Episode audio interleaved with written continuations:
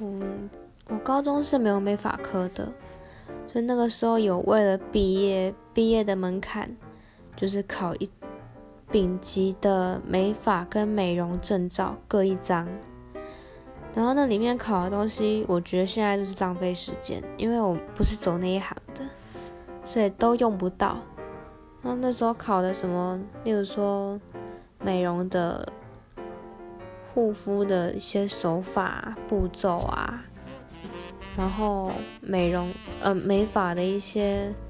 什么烫发，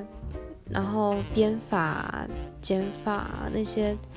就是考试的很硬生生的那些东西，现在都用不到，因为太麻烦了。然后自己也不会想要去帮别人用，因为就是